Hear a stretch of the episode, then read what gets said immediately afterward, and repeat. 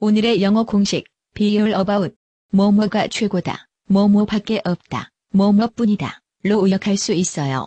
미국인들은 이 표현을 어떻게 활용할까요?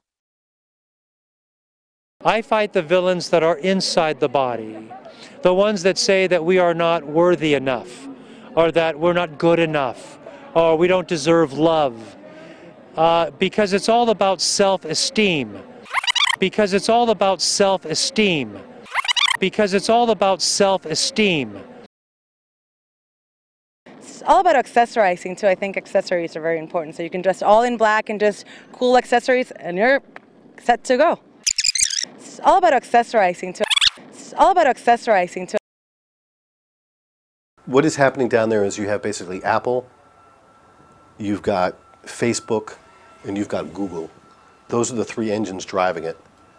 And it's all about money. And it's all about money. And it's all about money. 이제 슬슬 감이 오시지요? 감을 실력으로 굳혀볼까요? 미국인 선생님의 쪽집게 강의를 들어보세요.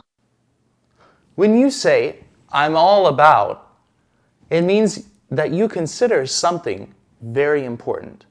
You were exaggerating by saying that there is something so important to you that it represents everything about you using about.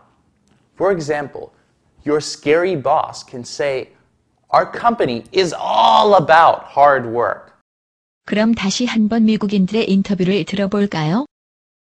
Because it's all about self-esteem.